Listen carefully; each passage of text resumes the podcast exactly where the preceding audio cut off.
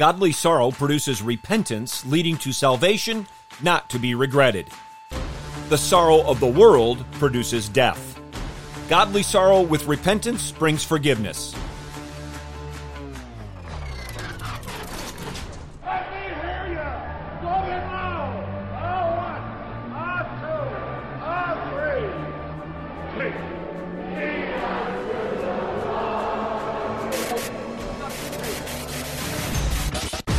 Welcome to In the Bullpen, Up and Ready, a ministry of developing contenders. The call has come. You need to get up and ready now. And look who's coming up. High fly ball into right field. She is gone. Last week in and Up and Ready on Luke 17, verses 1 through 4, we read about the vitally important biblical truth that as those who have been forgiven in Christ, we are to be forgiving of our brothers and sisters who are also in Christ. In that context, I said that Satan seeks to divide and conquer households and households of faith, and that one of his schemes includes taking advantage of us when we refuse to forgive and comfort one another. My comment was based on this text, 2 Corinthians 2, verses 5 through 11. But if any has caused sorrow, he has caused sorrow not to me, but in some degree, in order not to say too much, to all of you.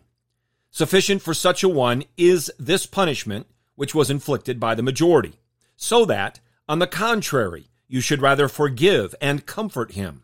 Otherwise, such a one might be overwhelmed by excessive sorrow. Wherefore, I urge you to reaffirm your love for him. For to this end also I wrote, so that I might put you to the test, whether you are obedient in all things. But one whom you forgive anything, I forgive also. For indeed, what I have forgiven, if I have forgiven anything, I did it for your sakes in the presence of Christ, so that no advantage would be taken of us by Satan, for we are not ignorant of his schemes.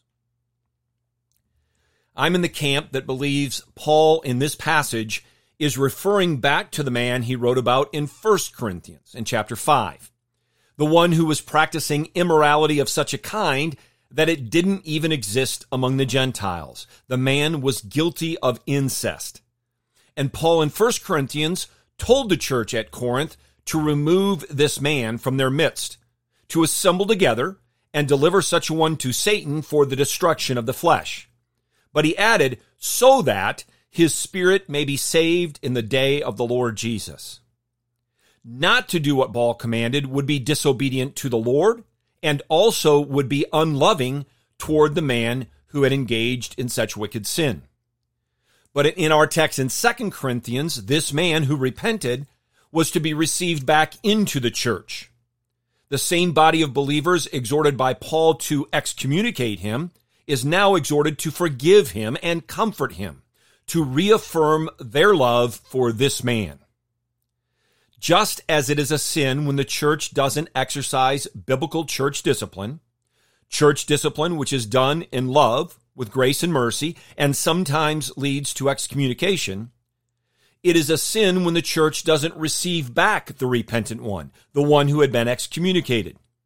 Like the excommunication, the welcoming back is done in love, with grace and mercy, and also a very clear declaration of forgiveness and a great desire to comfort the one who had been cast out.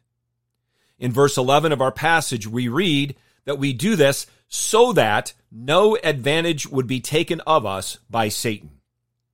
If we refuse to do what is commanded by us in Scripture and in this passage, we open the door to Satan.